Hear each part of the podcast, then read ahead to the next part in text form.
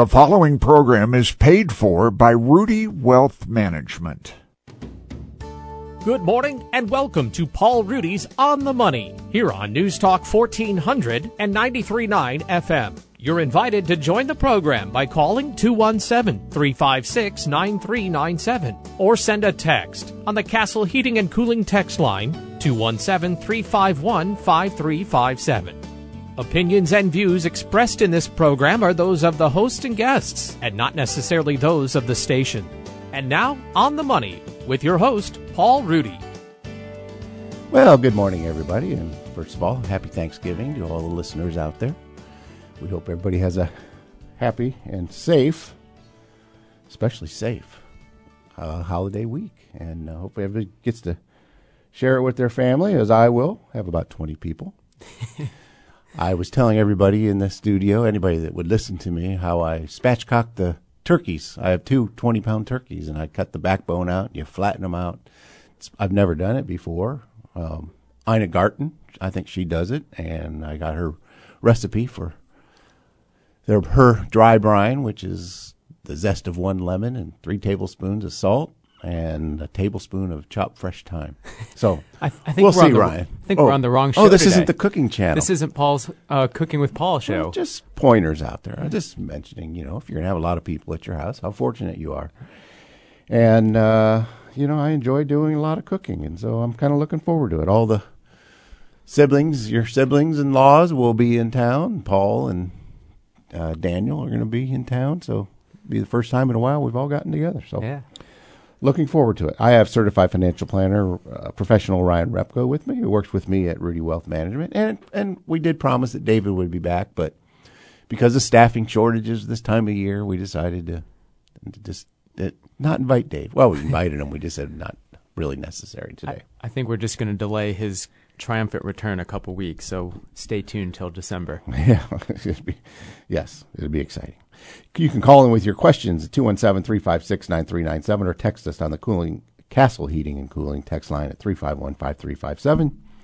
You can also email your questions to talk at WDWS.com. It's important to recognize that past performance is not an indication of future results. You should not make any investment decisions without first consulting your own financial advisor and conducting your own due diligence. Well, today I thought, Ryan, we'll try to, we're approaching, we're going into the last month of the year. There's certain things, you know, that need to get done before the end of the year. We're going to talk about a variety of them uh, you know, tax issues, retirement issues, just general financial planning issues. And I think that might be helpful to people. I think there'll be one or two things I think each listener will go, "Oh, I didn't know that," or "Oh, that reminds me, I really need to do that." Yeah, I think this is a perfect time to do it too, because here we are about a little more than a month left in the year. It gives you enough time to uh, think through some of these things, do a little maybe of your own uh, research, or make some changes if you need to, whether it's tax, whether it's insurance, whether it's estate planning. Yeah. Um, so it just gives you a little bit of time. You know, we look at this and say, well, end of the year, still a full month away. We've got Thanksgiving, we have Christmas still, we have a lot going on, uh, but there's time to make these changes. So if if you're listening to the show today, just know that you know these are things that can be done with relative ease. Right, and you know, s- some people wait towards the very end of the year, and I'm worried a little bit this year that you know with staffing shortages and employee, you know, uh, companies are having a hard time and employees, the the queue could be a little bit longer. So I think we have to allow. So we, we normally would do this in December, but I thought, well, maybe we'll do that today because get a little jump on it because things could get a little more. It's not just the supply chain issue for, you know, turkeys and things like that. It's, Exactly. There's a shortage of people out there, and I think everybody recognizes that. And so, I noticed that when I, you know, trying to change flights or make a reservation um, with American Airlines, you know, you good luck getting through to anybody right away, uh, or even you know in five minutes. So usually now you just schedule a call back, you know, 3 or four or five hours away. So just trying to get in front of it. But before we get started, well, I think the markets like the idea or a little comfortable with the idea that Jerome Powell, the head of, head of the Federal Reserve, um, was selected to be, you know, to maintain be maintained as the Fed chairman. Uh, Mike Hale asked me what I thought about it, and I said, Mike, I'll be honest. I mean, I follow a lot of stuff on the Fed, but I'm not sure whether I could say that's a good idea or a bad idea. I- I'm neutral on it. I just I don't feel strongly one way or another. And I tried to remind him that all the money printing and all those things really are done out of the Treasury anyway. But the Federal Reserve obviously is a very important uh, role. They kind of transform money. You know, they they move money around, and uh, and of course they have a can have a huge influence on short term interest rates as well. So uh, my guess is, you know, gun to the head probably is probably a good stability factor, mm-hmm. and I think he showed himself willing to take on a president or not be completely political when. I think it was in 2018 he started tapering and increasing interest rates and backing off the ease quite a bit. And uh, of course, President Trump at the time was steaming mad, as he usually was at something.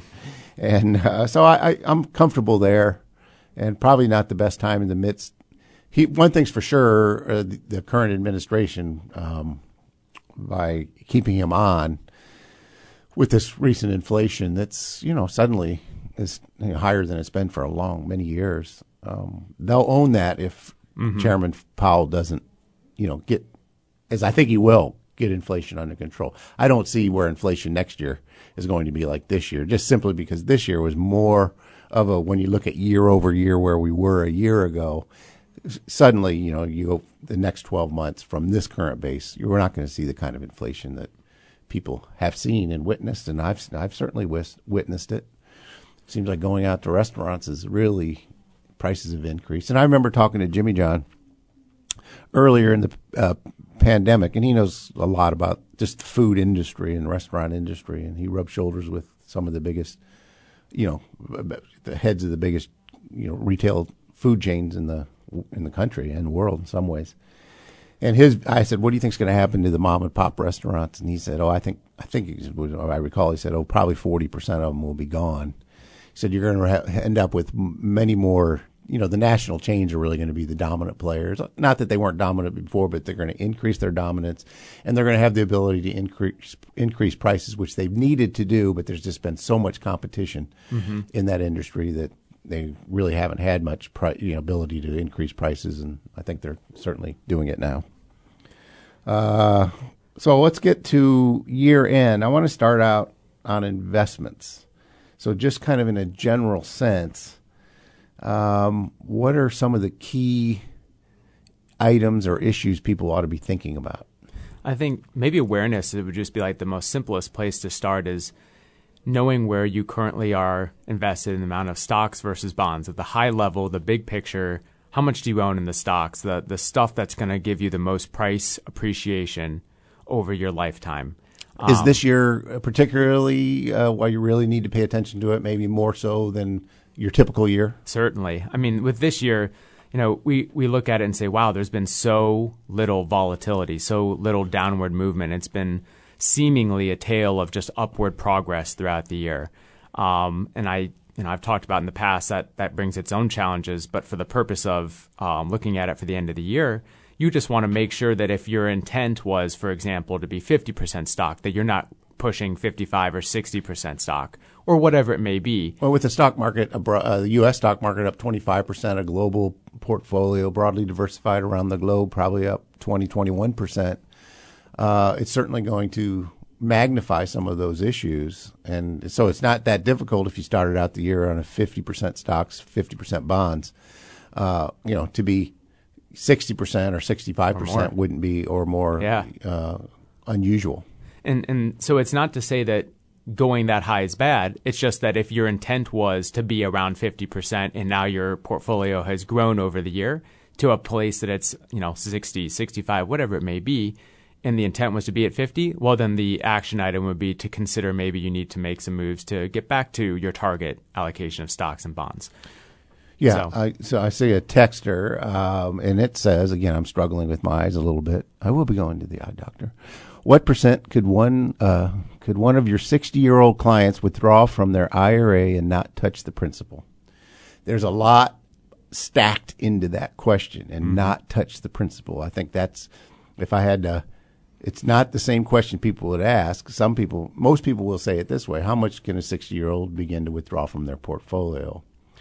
But when you add on and not touch the principal, mm-hmm suggests a different type of investor. And, and even there's permutations on that. Like, well, not touch the principal, but could it fluctuate? Uh, that would be another dynamic. So maybe we can we can talk a little bit about a kind of a few different.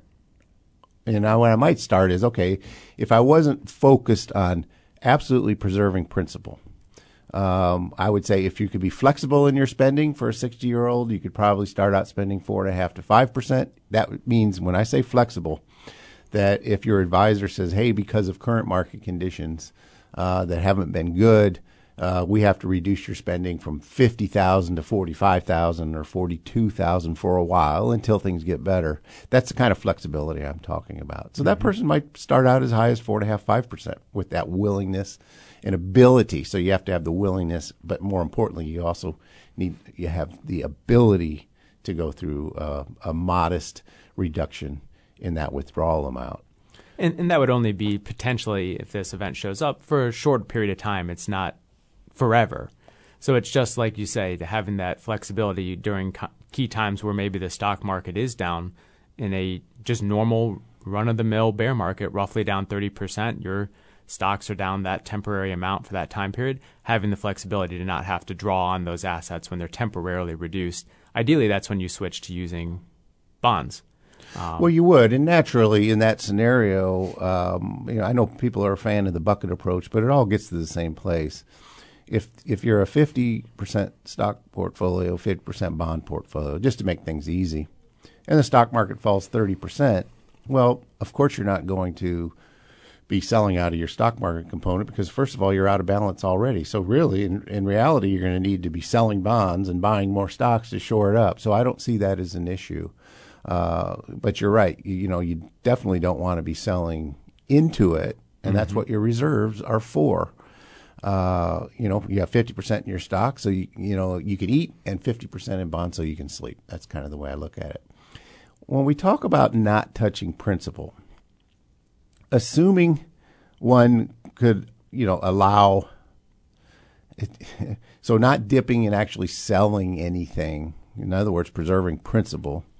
If I do it in a sense that it can fluctuate, but I just don't want to eat any of the shares. I just want to live off dividends and interest. Now you're looking at maybe one and three quarters to two percent on a stock portfolio uh, maybe not even that much in a bond portfolio. So you're probably at one and a half percent, plus or minus a quarter percent, if you just want to live off dividends and interest right now in this environment.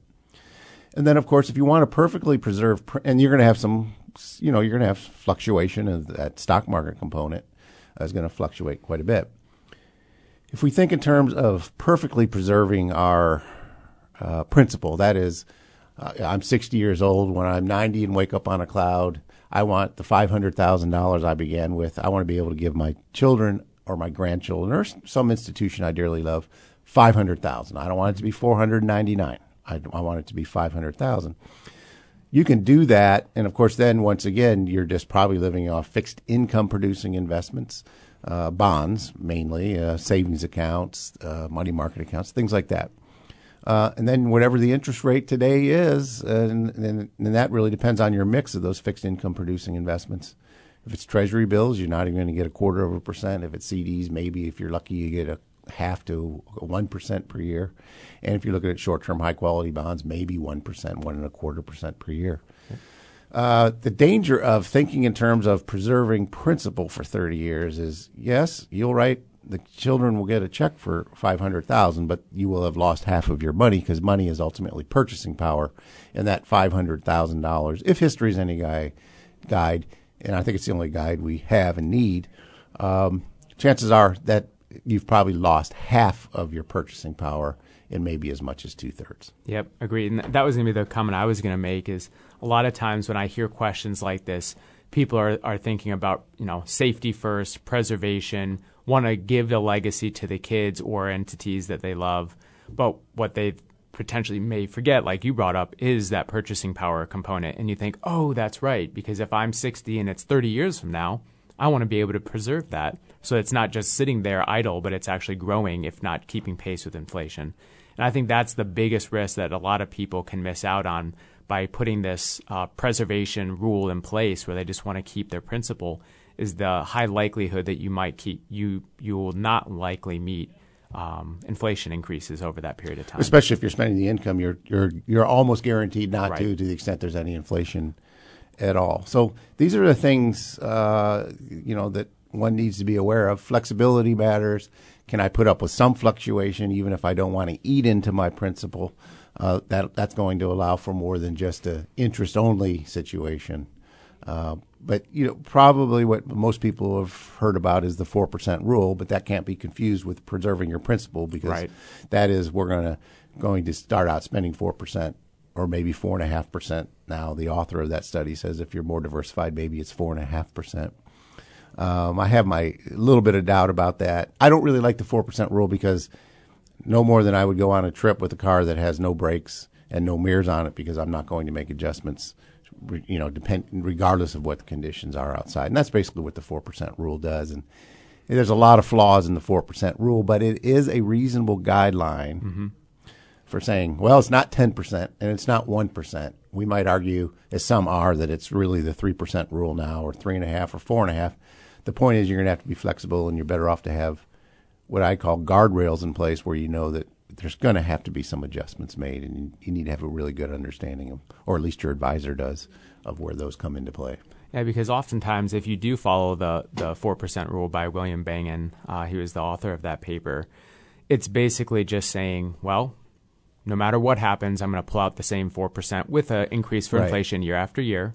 Um, but that that doesn't mean that you couldn't have spent more during life, or maybe there's times that if you would just pull back a little bit, you would have actually gotten to a far greater place later in life with higher ability to spend more, or enjoy life, or gift more at the end of your plan by simply having a dynamic spending throughout life. So as things are doing well, maybe you speed up a little bit how much you can spend. As things aren't doing so well financially speaking, then you pull back a little bit.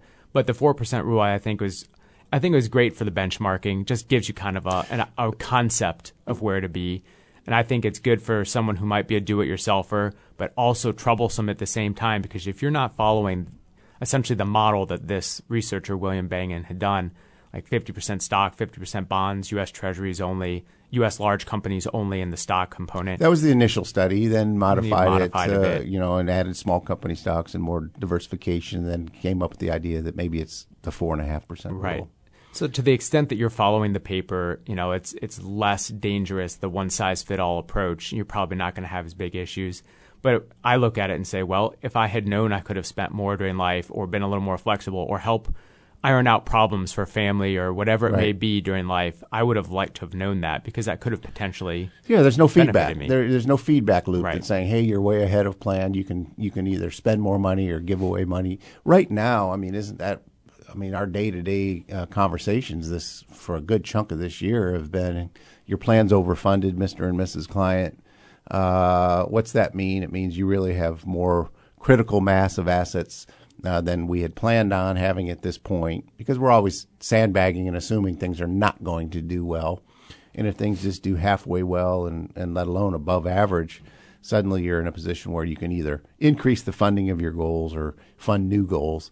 And what I find, and I don't know if, it, you know, when you're talking to, to clients um, that are say they're in their uh, 70s and they're you know they're halfway into retirement and their plan is overfunded, they want to know what the options are, and and rarely is the you know the one option, of course, is well, Mister and Mrs. Smith, you can that means you can spend another eight hundred dollars a month for the rest of your life, and they'll look at you and say, eh, Paul, we're really not spending what you're sending us now, so we don't really feel the need to do that, and then. I've seen you guys do this too. You shift and say, well, then you could give every each of your children, you know, thirty five thousand dollars, and the plan would be right back, you know, to its you know properly funded viable self and then you get the the face of shock and disbelief when that when you put out a big number like that, um, because it's it's almost for most people, I think, most our clients anyway, it seems impossible to be able to give away large sums of money Right. and still have your plan as it's as it's been defined viable for the rest of your life. Um, and I think that is one of the significant values of having someone uh, who is reviewing your investments, reviewing your plan, is being able to look out uh, and say, well, this will be a time where you can maybe do something that maybe you hadn't given yourself permission to do. Right. Maybe it's that family trip. right You know, maybe it's that this wonderful trip everyone gets to go on that, you know, maybe in we had talked about for years, but we never gave ourselves the ability to actually put, you know, pencil to paper and schedule it on the calendar and, and invite the family. And it allows for like the building of memories and maybe what what finer legacy to give than the opportunity to use maybe some of those times where the market has just done better than than our plans have expected to enable those kinds of things. Yeah, so it's you know it's the saying what more possible can we do uh, you know with the, with where we're at right now with our income streams and our you know uh, amount that we have in our investments. So just being aware of that. So anyway, So thanks for that text. uh, text. I'm sure that's on the mind of people. You know, I'm always tinkering and doing studies as well. I'm doing one right now. I hope to patent it. I think it's a really neat retirement idea of how to fund retirement and how to go how to approach it. But I'm getting kind of the same answers without I guess what I'm coming up with is there may be ways to fund a retirement with less money and less stock market exposure than one might be doing today. But so I'm, as that develops, I'll, I'll talk more about it at another time. What about consolidating accounts? I mean, people strikes me that after almost four decades, almost everybody walks in with a junk drawer of investments. Now, you probably have to be a certain age to understand what a junk drawer is. Unfortunately. I qualify for that. I'm old enough. Yeah, so I think for most folks, you've probably worked several jobs in your career. It's incredibly normal. Um, it's getting pretty rare now where we talk with a retiree who says, I spent uh, 35, 40 years at this one company, so I have one retirement plan and maybe a pension. Now it's obviously a lot more common for people to have multiple jobs or even different careers throughout life, and they've acquired various 401k plans or 403b plans.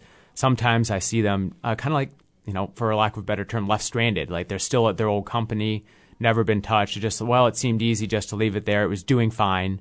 Um, and now this might be a time where you can take a look at maybe all those investment accounts that you have and look at maybe possibly consolidating them into one 401k, your current uh, 401k, or roll over multiple plans into an IRA, for example, if that if that isn't allowed at your company. And the advantage of doing that, uh, first and foremost, of course, is just simplicity. There's less accounts to manage, less to forget.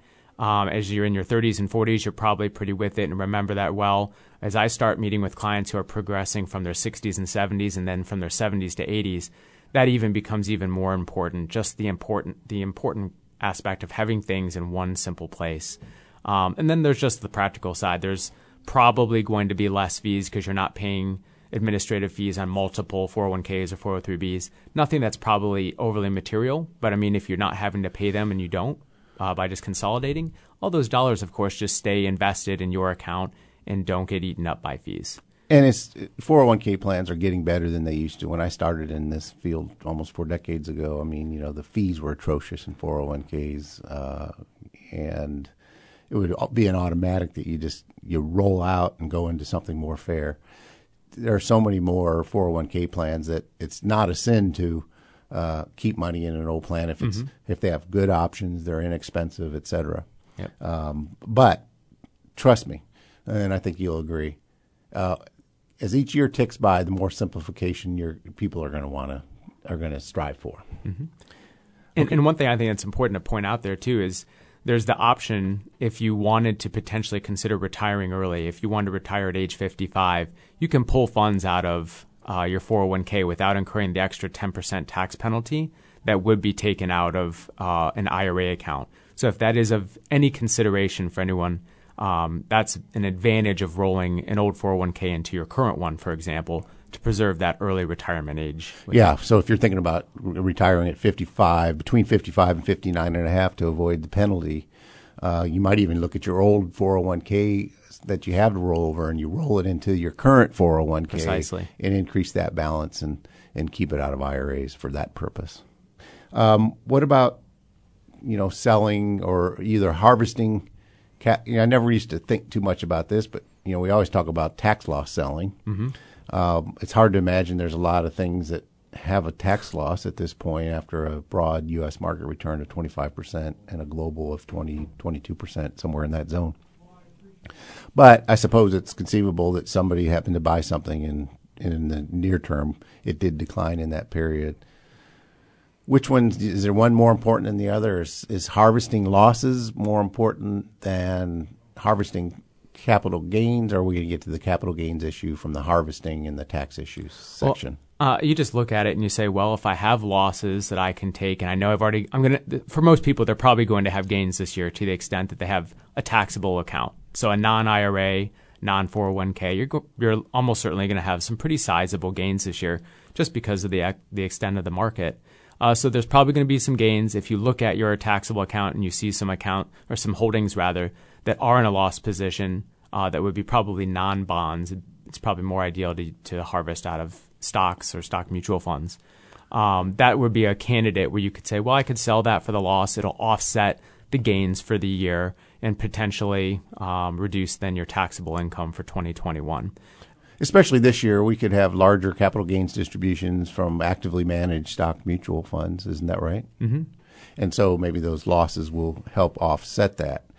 Um, is this the time of year where we have to watch out for large capital gain distributions? If we're thinking, suppose I inherited hundred thousand dollars and I want to invest this predominantly in stock mutual funds, for example.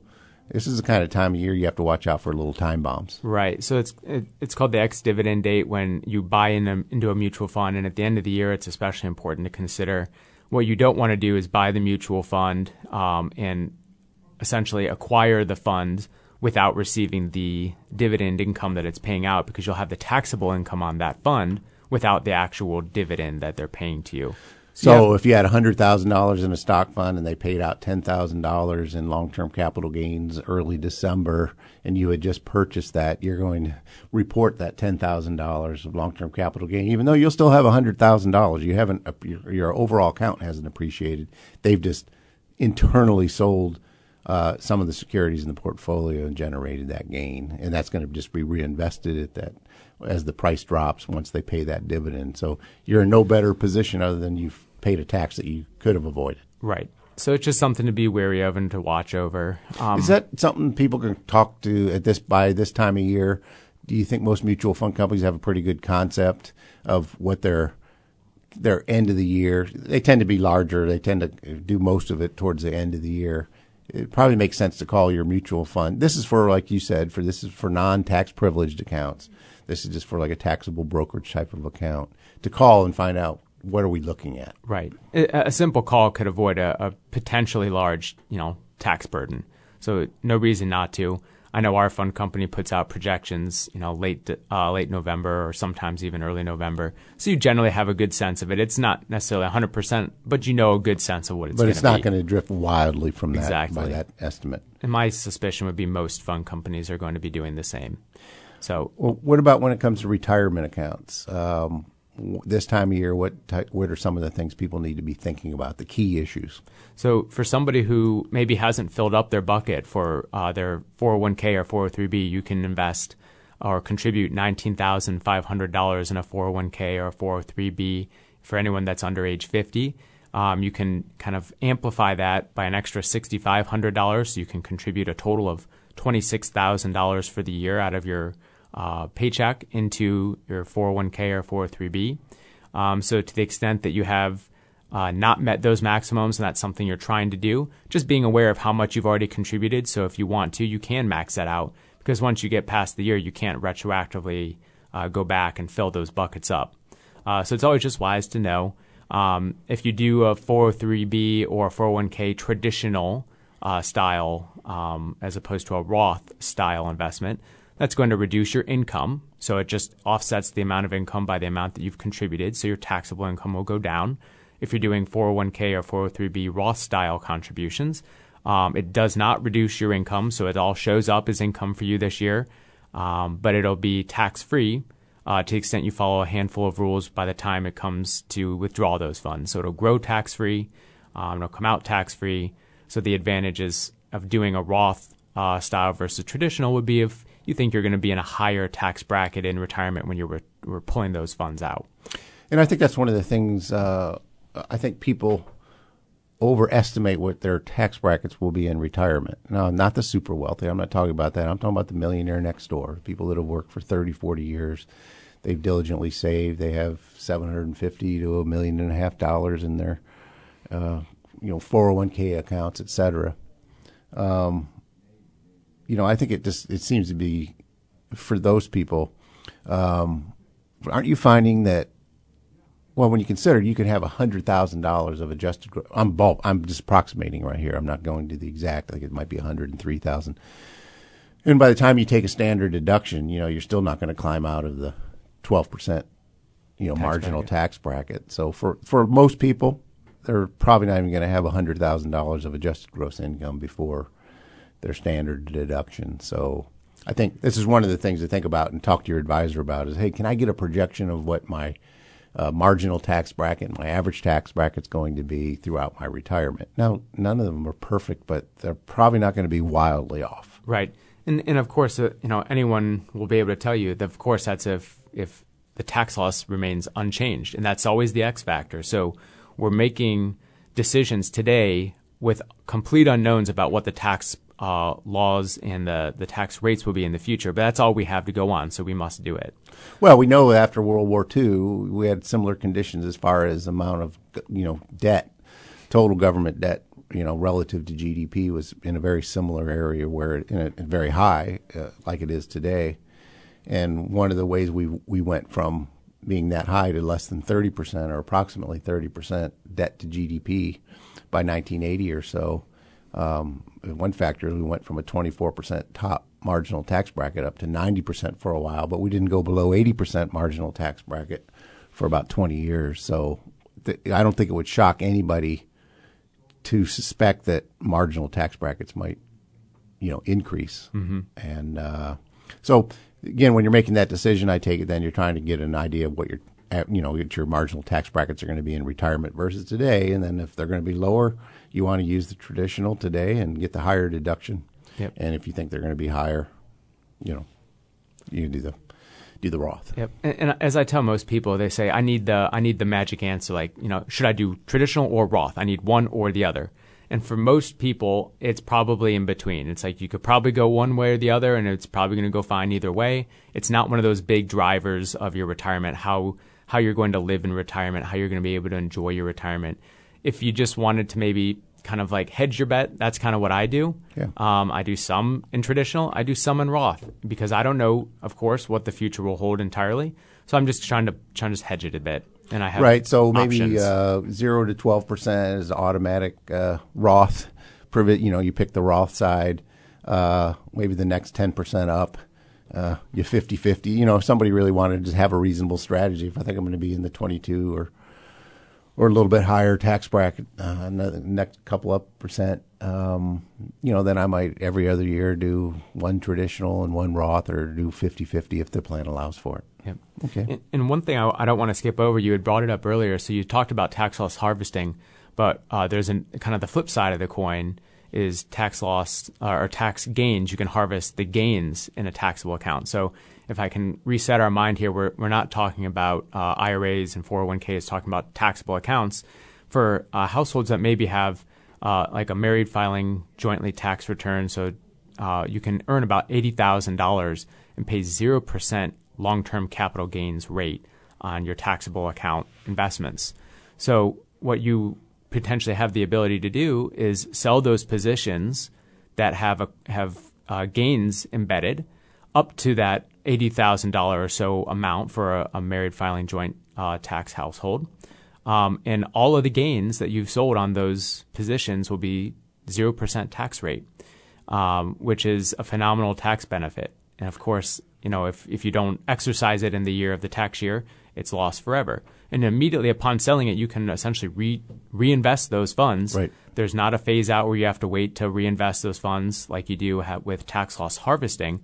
With just harvesting capital gains at 0%, you can just reinvest and lock in that 0% rate. So you're just you're increasing the cost basis or the amount that you own in those shares. And that decision kind of goes along with the what, whether we might do some Roth conversions towards the mm-hmm. end of, end of the year as well.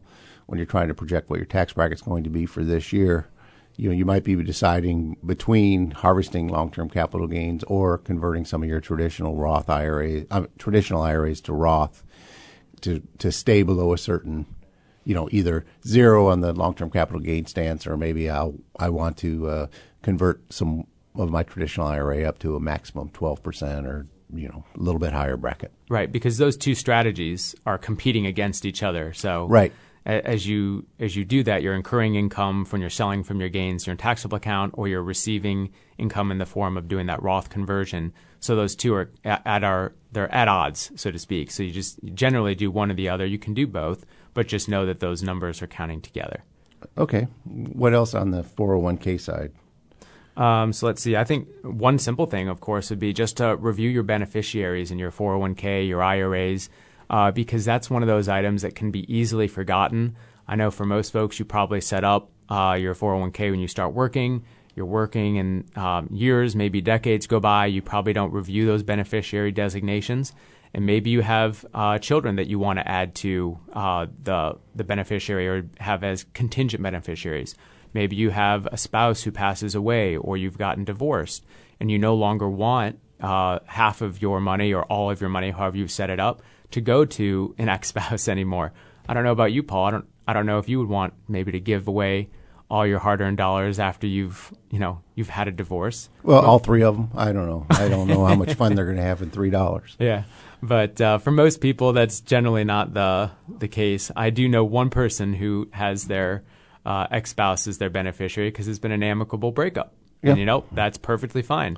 And but, I've seen them where they didn't make the change, and the ex spouse did get them. Right, and so it's it's not uh, anything other than just making sure you're aware what those designations are, so that your ultimate desire of where the money goes to, whether it's your spouse, ex-spouse, kids, whomever, it goes to where you want it to go.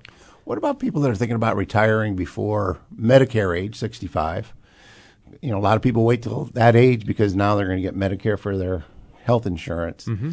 and they're worried that if they retire at 60 or you know, or even earlier that how are we going to come up with the healthcare issue. There's a variety of ways to get to it, but isn't having some money in a taxable brokerage account, in other words, non uh, tax privileged account, not a, a non retirement account, et cetera. Um, does it make sense for people to be, is if they're thinking about getting out of work, you know, want the option to not work, uh, to be thinking about building up a store of value in a you know a taxable brokerage account? Yeah, in a taxable brokerage account, or some people want it in just like a savings or checking account too. I'm more a proponent, depending on how much time you have between now and we're actually retiring, that you'd want to have some of those dollars invested so it's not idling away in a savings account and losing that purchasing power like we talked about earlier. But yeah, that's one of the simple strategies for anyone um, who thinks that they're going to need to retire early or they will retire early by choice. Um, they need to be able to have a lower income potentially to qualify for the uh, ACA health credit, which is uh, what you know is colloquially called the Obamacare program, right. um, which have put in place this uh, lower cost by comparison healthcare marketplace.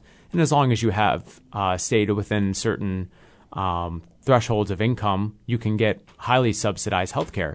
And it's not to the point where it's like the quality of care is, is less it's just that you don't pay as much because you qualify based on the amount of income that you have.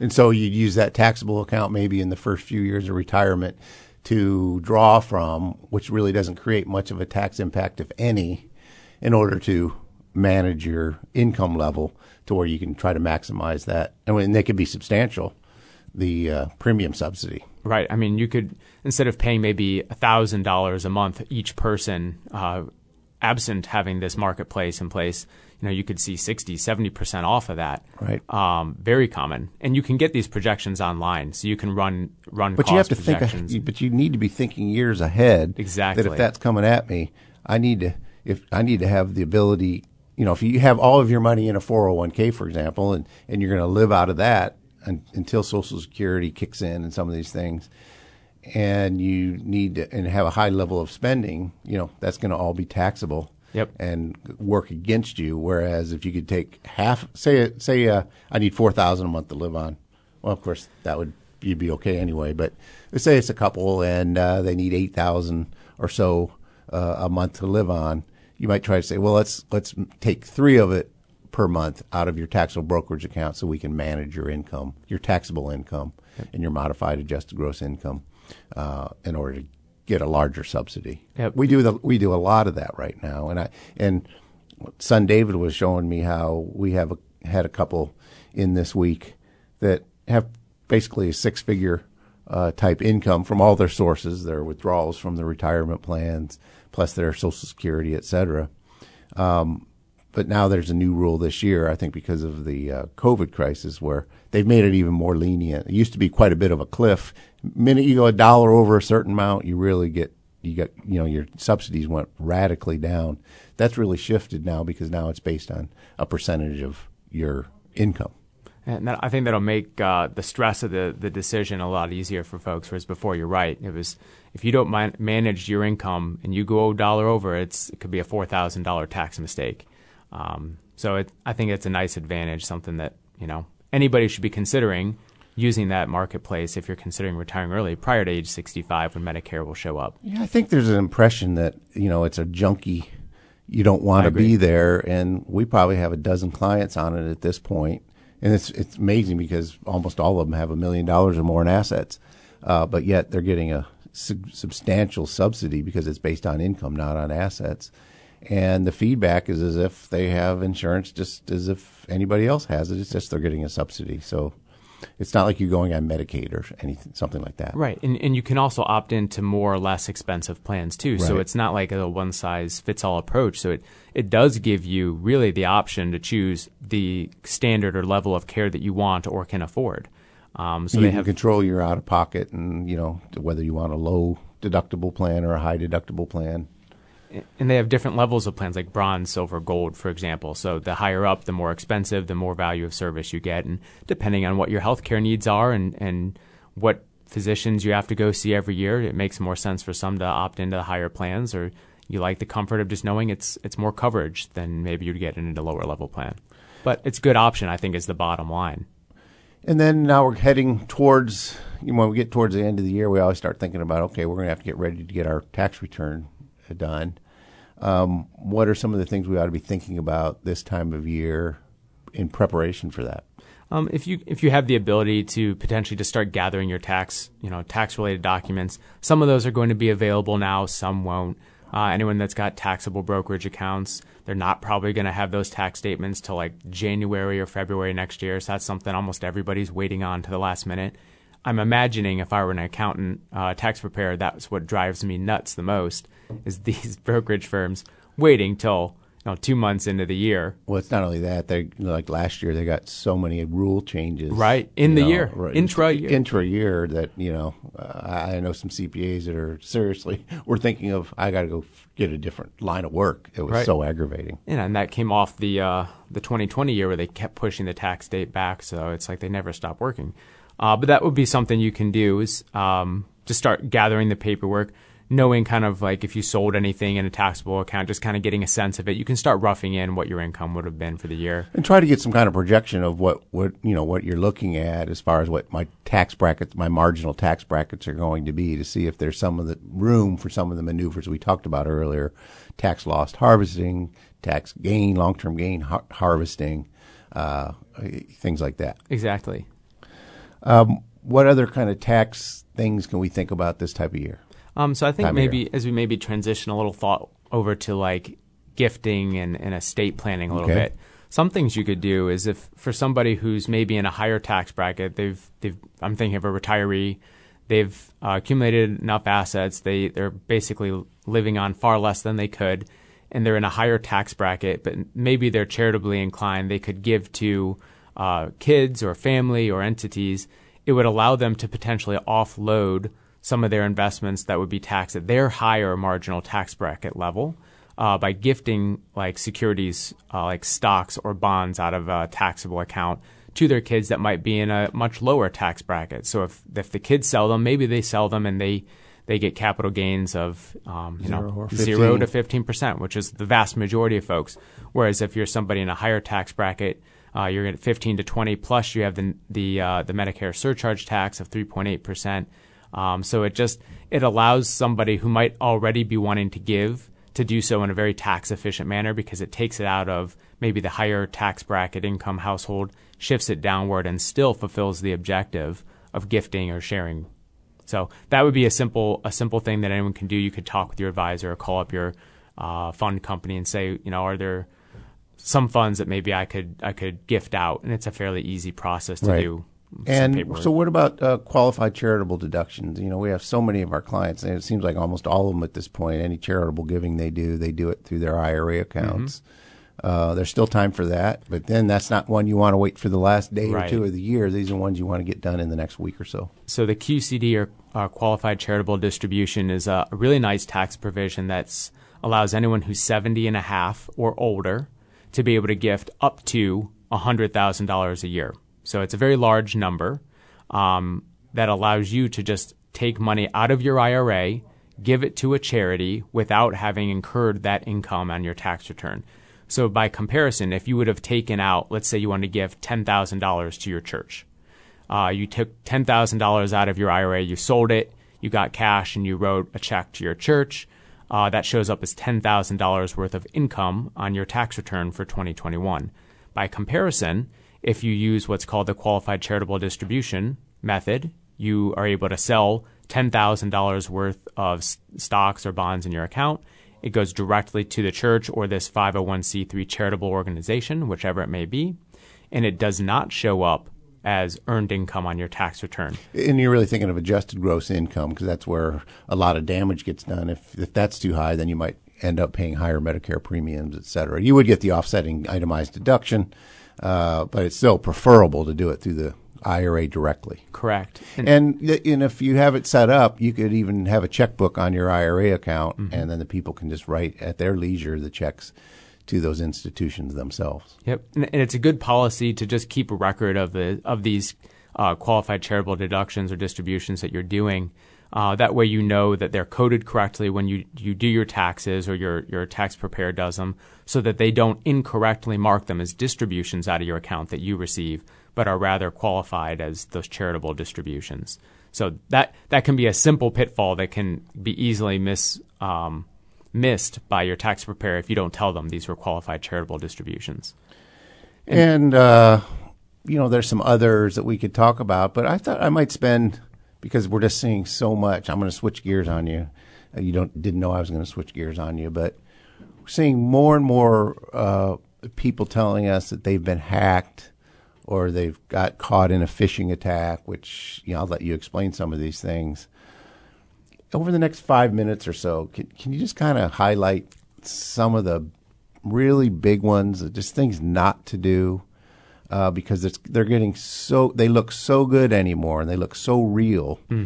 Um, you know, we have a client that got caught in a phishing attack. They were able, the person was able to get their bank information. Now they couldn't take money directly out of the bank, uh, but they moved money from the savings account to the checking account, and then, you know, it got all involved with a, a refund that they were supposed to get, and we've overcredited you, so we accidentally put forty thousand in in your account. Um, so you need to send us a refund. And unfortunately, the client was sharp enough to go look at a savings account and recognize that what the person had done is shifted it to make it look like they overcredited the account. Mm-hmm. That, that's just one example. And, and I'm telling you, it's so easy to get caught. You know, I think people feel ashamed that they get caught in it. And I'm saying, welcome to the human race. These they do these things. They know they work well on a certain percentage of people. Yep. Well, what are some of the kind of the go tos? Just don't do these things. I think from the simplest, email is like the biggest risk exposure that anybody has. And that means somebody sending you an email. so, like having an email account in general Okay. opens you up to risk. So you, you always have to be on your guard that any email coming in is a potential liability for you to have your information stolen, whether it's your personal name, social security, or financial information, any any bank account numbers, anything along those lines. That's one of the biggest risks I think most people face, and it's the easiest gateway in for scammers. Give an example. Like you get an email. What might that look like? So, for example, you get an email from some like service that you use. It says Say Amazon. Amazon sends you an email. Hey, welcome! It's Prime Day, or or get uh, Black Friday deals. Click here to to see your special gift options or special rates that you qualify for. And you say, oh, sure, I'm already in, in the mood for gift buying this Right. time of year. You click the link, not thinking twice about it. The email looks legitimate, and it says log in here. It Right. takes you to your Amazon page that purportedly is Amazon. Log in here to your account, and you do so, not thinking twice about it. And all of a sudden, what you've unknowingly just done is given your username and password over to the scam routers, a scam artist, someone trying to steal your, your information. And of course, for most people, you may have a credit card linked to your account in Amazon. And what they can easily do is start using that information, buying things, change your, your password for Amazon, lock you out, and start making a bunch of payments or, or um, uh, purchases. And this can happen with any kind of, of um, service you use. So, would, is it fair to say at this point that there just ought to be a cardinal rule that you never click on a link from an email by itself? You go to the main. So if I'm if I get something from Amazon, I'm just automatically not going. And it's not just Amazon; it could be anything. Yep. Your credit card company, uh, your any account, Anything. that that, that looks convincing. Just don't read the email, but don't click on anything. Go to their main site, you know, abc.com, and see if there's any messages or information there. Uh, if there are, it's going to show up, and if it's not, you know, it was a scam. Yep. So I think if there's any one rule is, you know, they ought to have the ability in- security that says uh, you switch a button that says no links are clickable in emails so that they're so that it forces you to do that but outside of that because it i don't at least to my knowledge doesn't exist just you could probably eliminate a great deal of of the percentage of these problems if you just had a policy i'm never ever i don't care if it's from a relative if it's a relative and i think it is i'm going to call them and say did you send me i mean we do that don't we Yep, certainly. It's like if you you get a, a, a family member that says, "Look at this cat video I just came across on YouTube." Uh, you can call them and say, "Hey, is this actually you, or is this somebody trying to be you who's stolen your your login information?" I know it seems absurd, but that's the kind of uh, you know security you need to kind of keep for yourself so that you don't expose your yourself to any liability. But- yeah, I know we constantly, you know, we use KnowBe4, which is a service that's always trying to spoof us Yep. and teach us at the same time. So you go through a lot of learning videos, but then they're constantly sending you uh, emails that look legitimate and they're trying to trick you and just to, you know, so that they can yell at you. So you can yell at us since you're the Our head compliance of, officer. You're the compliance officer. well, Paul, are you happy you got to have a, a special Thanksgiving show with just your son-in-law today?